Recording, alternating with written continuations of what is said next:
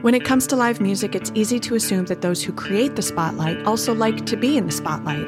But when I meet Will Sartain, the co owner of Urban Lounge in Salt Lake City, a venue for bands to shine and also let loose, They had taken a couch from the green room and were crowd surfing on the couch. and Travis Bone, a concert poster illustrator who creates poster art for these same shining bands, It's more about representing a feeling than maybe the music brings out. I'm reminded just how simple the industry can be, where egos are set aside and the passion for creating shared experiences is at the very center. When I hear someone say something like, you're instrumental to the community or whatever, I've never thought of it like that. But talking to them, I can't help but wonder why are Will and Travis so modest, and what does it have to do with their city? And speaking of, when it comes to Salt Lake City, well, even more assumptions can come to mind. I think that Salt Lake has kind of earned a strange reputation in a lot of places, and it's not entirely undeserved. It's definitely a weird place. But there's always been a pretty heavy live music scene as well across the entire gamut of different musical genres. Hey, I'm Kaya Lamont, and in this episode of Concertcast, the stereotype of self important venue owners and promoters will melt away like a mirage, and my own view of Salt Lake City changes right before my very eyes. Explore a concert culture that reveals itself to be down to earth, creative, community forward, kind, and edgy, all at the same time.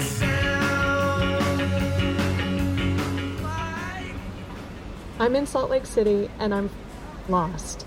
One, because I keep getting distracted by how gloriously close the snow capped mountains are to me. And two, well, the main reason I'm lost is because the streets make no damn sense to me. They're all numbers. After talking with some locals, here's sort of what I learned. When designing Salt Lake City, Mormon city planners created a grid system of identical square blocks organized around a center point, which is Temple Square. Basically, every number indicates how far away you are from the temple. So 2100 East means 21 blocks east from the temple. It's a mathematician's dream, but it's confusing as hell. And the temple is headquarters for Mormons around the world. And it's also sort of like the musical heart of Salt Lake City, because every Sunday, 360 volunteers sing with the Tabernacle Choir.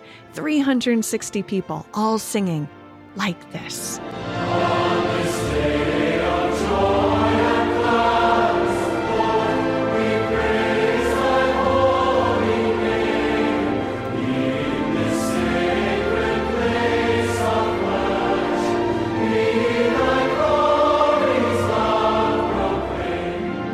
In the mid 1800s, Mormons were forced out of the eastern part of the country and they came to Salt Lake City looking to build a refuge and spiritual utopia. Just 29 days after the first Mormons arrived, they assembled a choir that became the Tabernacle Choir. And it was a priority because singing in a community was seen as a direct channel to God. As I sat listening, assumptions I had about Mormons were suspended for a bit. I kept on thinking about how the temple doesn't feel too different from music venues that I've been to. I mean, you've got to look past its massive pipe organs and spaceship ceiling, but once you do, there's a familiar sense of exaltation and reverence for music.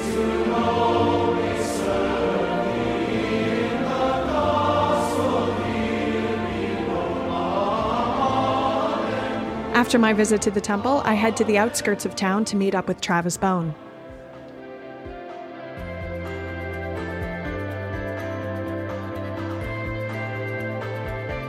I'm here with Mr. Bone in his nerd cave.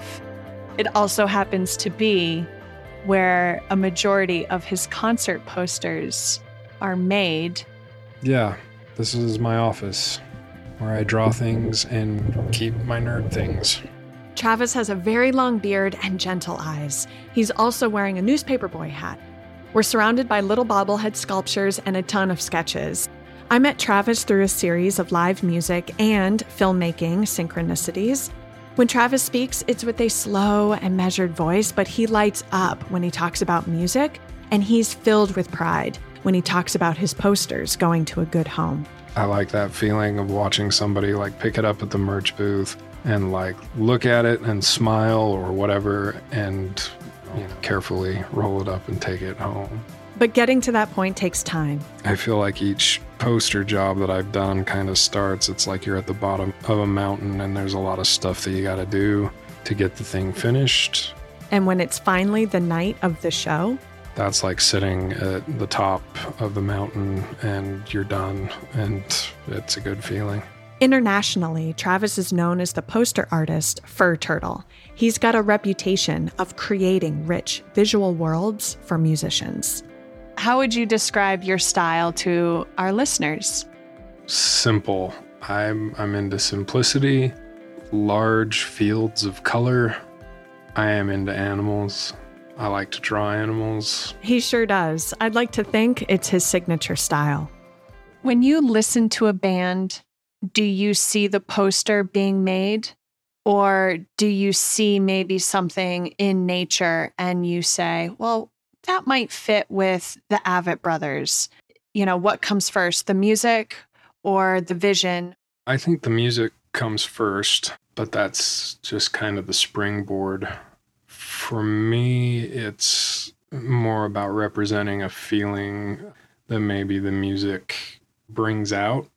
Not so much trying to come up with images that fit specific lyrics, but just more like maybe what I'm feeling at the time when I'm listening to this band.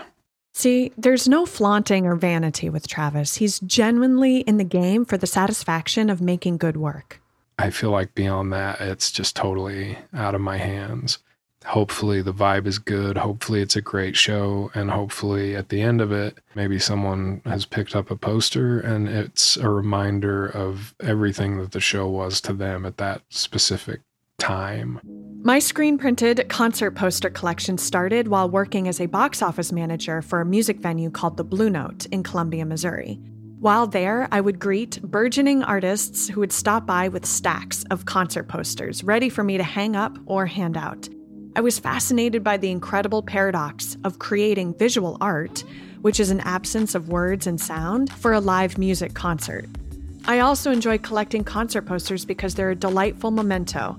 But really, the concert poster has a straightforward start before social media and the internet and everything, it wasn't as easy to know when a band was going to come to town and play at some dance hall or something. And so they needed these things to advertise. It was it was advertising. And at some point there was a little bit more of an artistic bend that happened. A lot of people think that in the States, the bend happened in 1969 with the original Woodstock poster. One guitar, one bird, one typeface, and a patchwork of bright colors. That's all it took. Oh, and three days of iconic folk and rock music, the concert poster became a true artifact. There were people that would want to hold on to these as mementos of these shows that they'd been to, or bands that were kind of like soundtracks to their lives. And so people kind of started collecting them Fast forward to 2002, to the Flatstock Poster Show in San Francisco. This festival was important to the industry because it finally recognized poster art as fine art. And I think that in turn led to the idea that a band might want to commission a poster for an individual show where it's not now an advertising piece, but it's a piece of merchandise. Coincidentally, this very same year is when Travis started making posters for bands and he would use MySpace as a way of reaching out to them. The first screen printed poster that I ever made was for a band called Mogwai from Scotland. And they were one of my favorite bands at the time. They're still one of my favorite bands. So I made a design for their European tour, 2004. But then, like when I would see bands that were coming to town that I was really into, I just kind of thought that that would be a little bit easier than putting together something like a European tour poster for a band that's in Scotland because they're coming to my hometown. I can make the posters, I can deliver them the night of the show. Slowly, Travis earned a very awesome reputation for drawing what music evokes in him. But here's what surprised me. You'd think that after sitting with a band's music for hours and carefully building them a visual world, that he would jump for joy at the opportunity of meeting the bands. But he doesn't. How special is it then to sometimes meet the band that you've made the poster for? I mean, it can be cool for sure. It's not something that I try to do very often, but I think some of my favorites have been when I've been in a place where there are a lot of bands and I may run into somebody who plays in a band and I've never heard their band. And so it's almost like, you know, you hang out, you chat, maybe there's kind of like a friendship, and then you kind of learn about the band after the fact. And when Travis is at a concert, he disappears into the crowd and melts into the music. When the night is over and he reflects on the poster, he remembers the magic of the evening itself, not the creative process.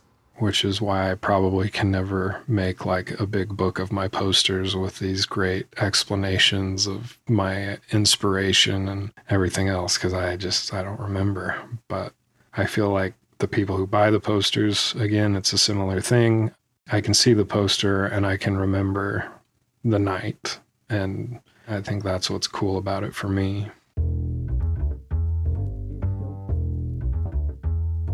It really feels like the most unpretentious way to make a poster for a band that you admire. And when I asked Travis if Salt Lake City was a concert poster, what would you illustrate?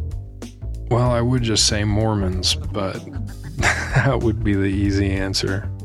Ah, Salt Lake were a concert poster. I mean, it would have to be tied into the outdoors in some way. Outdoors are kind of like the state's second religion. And Travis is right. Nothing prepared me for Utah's breathtaking and dynamic landscapes. From the majestic mountains in Zion to the Red Rock Wonderland in Moab, lush green forests in Summit Creek, and if that's not enough for you, there are sparkling white salt flats in this state too. Speaking of, I want to take you back to the first day I drove into Salt Lake City. I was on Highway 80, and like a mirage rising out of the pristine white salt flats, I saw what looked like a sand sculpture. And then I smelled this odd aroma in the air. That smell is brine shrimp, I think. I think it's dead brine shrimp. Maybe. You just heard from Will Sartain. He's the co owner of Urban Lounge, and we're going to be hanging out with him in just a sec. Turns out what I saw was a music venue called Saltaire, a place with a very long history. It was a posh resort for rich people who would go out and relax on the beach at this beautiful lake. The resort was built in 1893 by the Mormon Church, and their intentions were for it to be a quote, wholesome place of recreation. The place looked like Coney Island of the West, and they really wanted it to be a tourist attraction, a way for Mormons to bring their culture into the mainstream. But Saltaire it has evolved and it burned down twice. And it's a really interesting situation that the owner owns the building, but the land is federal land, so he has to lease the land. It's interesting because the water used to go right up to the venue. Now the water has receded so much, they can like basically do big events on the salt flats next to the venue. And it's super cool. I think the most describable part of it is these grand staircases that come up from each side and they kind of get smaller as the staircase goes up and it looks sort of ornate. You know, it's unique and weird. I mean, it's a weird venue, but ultimately the experience is a good experience. The venue holds about 1,200 people and attracts some of the biggest performers in the business. But to Will, it's a place where music and nature mesh together. His face lights up here. Being able to walk outside and seeing that amazing lake and those salt flats and like an amazing sunset, it's a Utah experience for sure.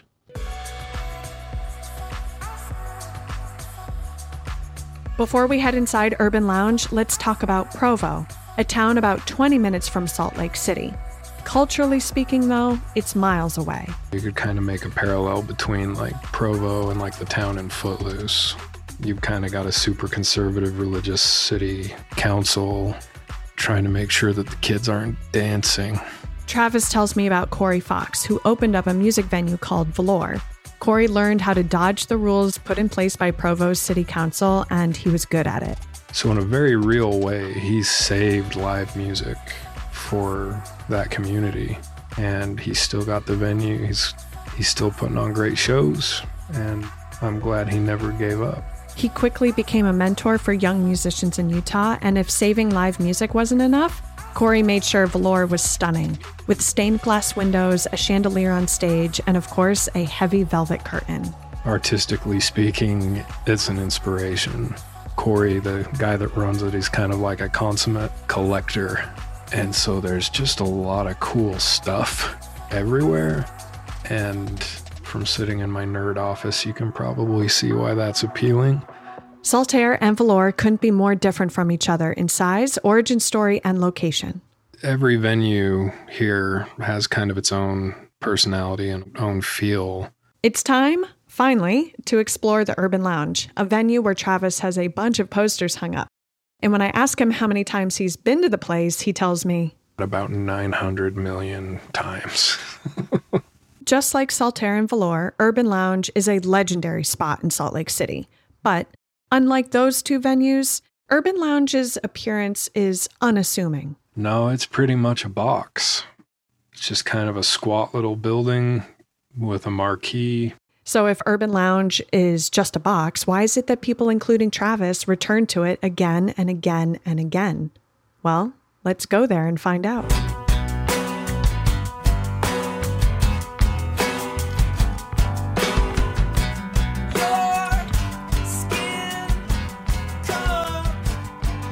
I meet Will on 241 South and 500 East. Yes, those are the street names.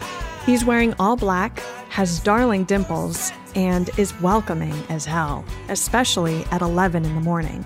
In addition to co owning multiple venues and promoting hundreds of concerts a year, Will's a talented songwriter. You're listening to the song This Winding Road from his album called The Listening Booth right now.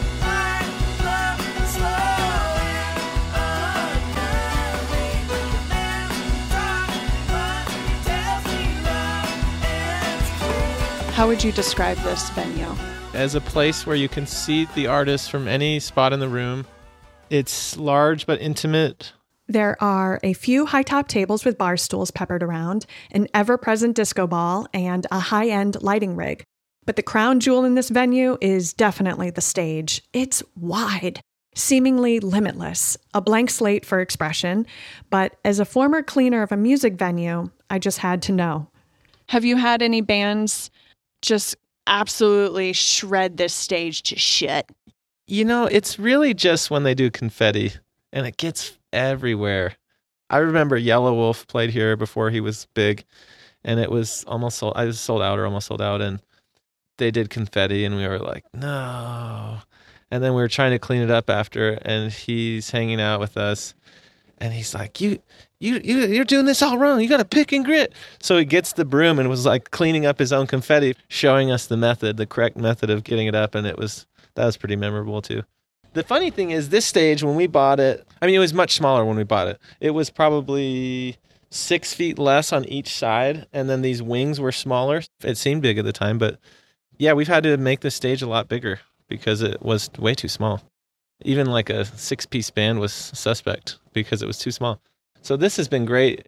From wing to wing, it's about 25 feet, and from the back to the middle is 12 feet. So it's, I mean, it's about right for this size. Well, I think this is a beautiful venue. It feels, like you said, very close. And I mean, I love a good show where the band and the concert goer feel as one. I'm sure you've seen bands be screaming up into people's faces. How fun is that? It's great. Will's been in the industry since he was 16. He started out cleaning Kilby Court, which is another music venue in town. I showed up and I cleaned cleaned the shit out of it and worked hard. And then he worked his way up to being the door person and later the sound tech. And then together with his friend and now business partner Lance Saunders, they decided to buy the venue. And soon after that, they bought Urban Lounge. When we bought this place, it was such a junk hole and smoking was still allowed inside and there was like shitty tile on the floor and it was just so gross and there was like fur on the walls and I was 23 so we didn't really know what we should do. We knew we had to improve it but we didn't know how or what. Will Sartain and Lance Saunders make up SNS Presents, which is Salt Lake City's premier live music promotion company. They're independently owned and they employ dozens of locals. Lance is the handy one. I see myself as the guy, the idea guy and he's sort of like the up for anything guy. Whereas I'm my energy like kind of ebbs and flows, and I'm not always up, and I'm sometimes I'm down. Anyway, he's always a consistent force that really does make us a good partnership.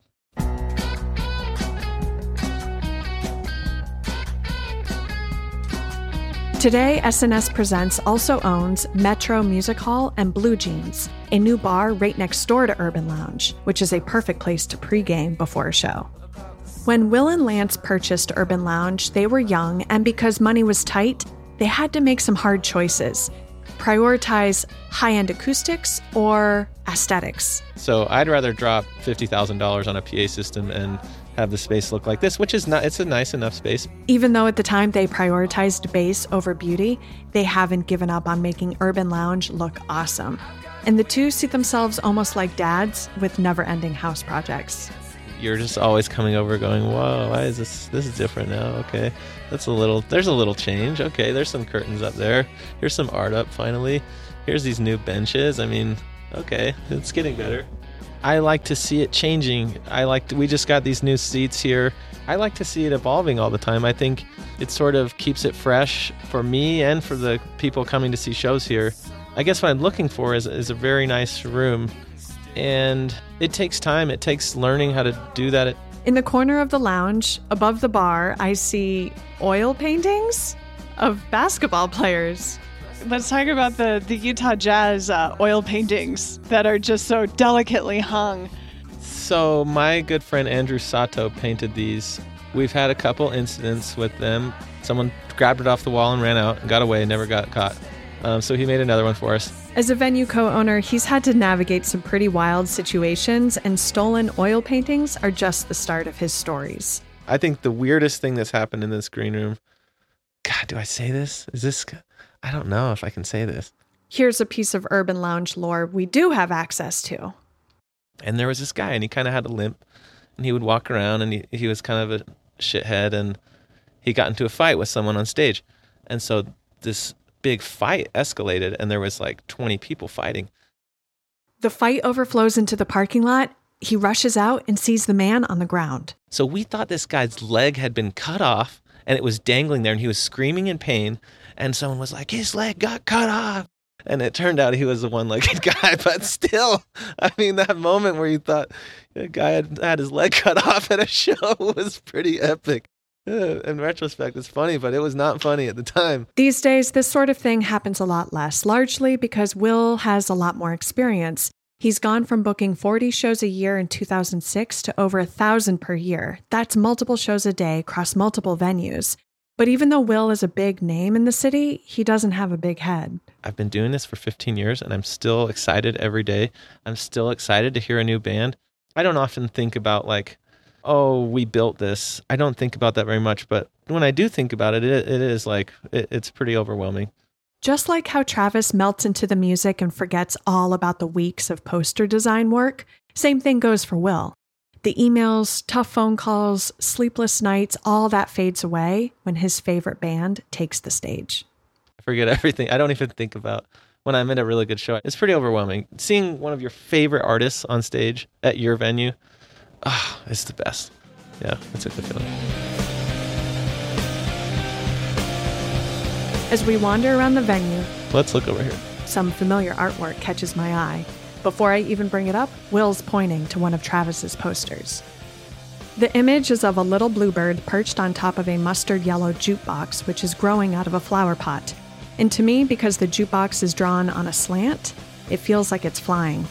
This Silver Jews Monotonix show, Monotonix, they had taken a couch from the green room and were crowd surfing on the couch before Silver Jews.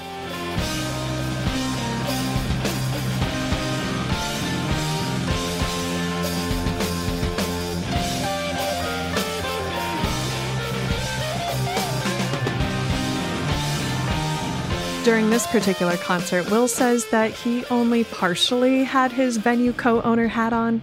How do you shut down a couch? Crowd surfing, you know? What do you do? Was, pull it out and, you know, drag it out the venue? Everybody Tis, moves? Tis, go back to your room, sit in the corner. okay. You're grounded. This is one of the wildest moments I've ever seen at a concert.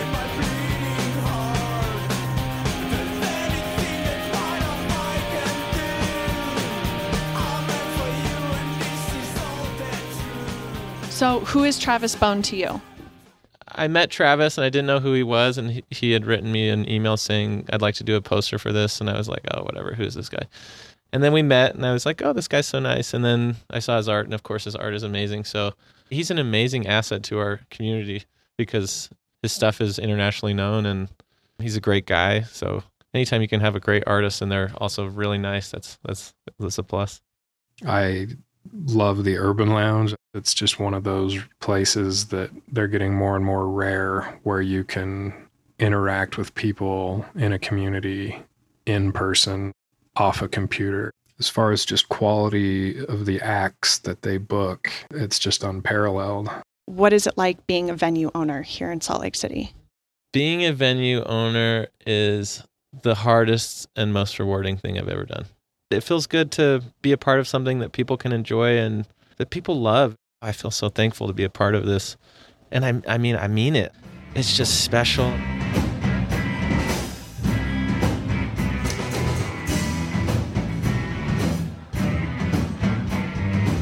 I stayed in Salt Lake City for about a week, so by the time I left, the numbered streets were almost second nature.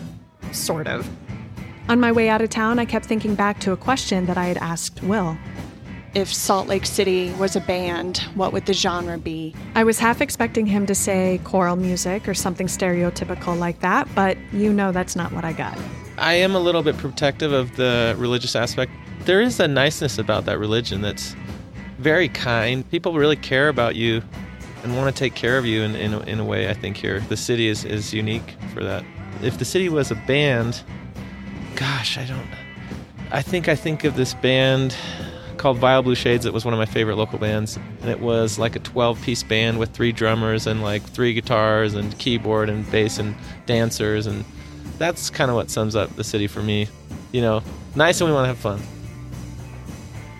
Before coming here, my view of Salt Lake City was stuck in the stereotypical image of Mormonism.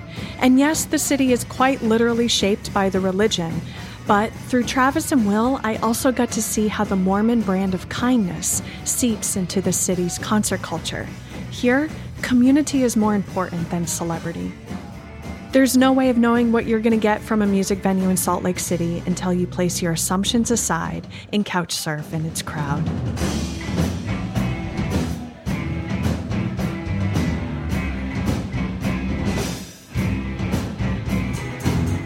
This has been a Good to Go Studios production, created and produced by Kyle Lamont. Hey, that's me. And our co writer and co producer for this episode is Zoe Bailey, and our editor and engineer is Pete McGill. The music you heard in this episode is made by Will Sartain, Monotonix, and Vile Blue Shades. For a list of all the songs, including production credits, check out our show notes at concertcast.live. Special thanks to Travis Bone, Will Sartain, Heidi Stanton Drew, and thank you for listening.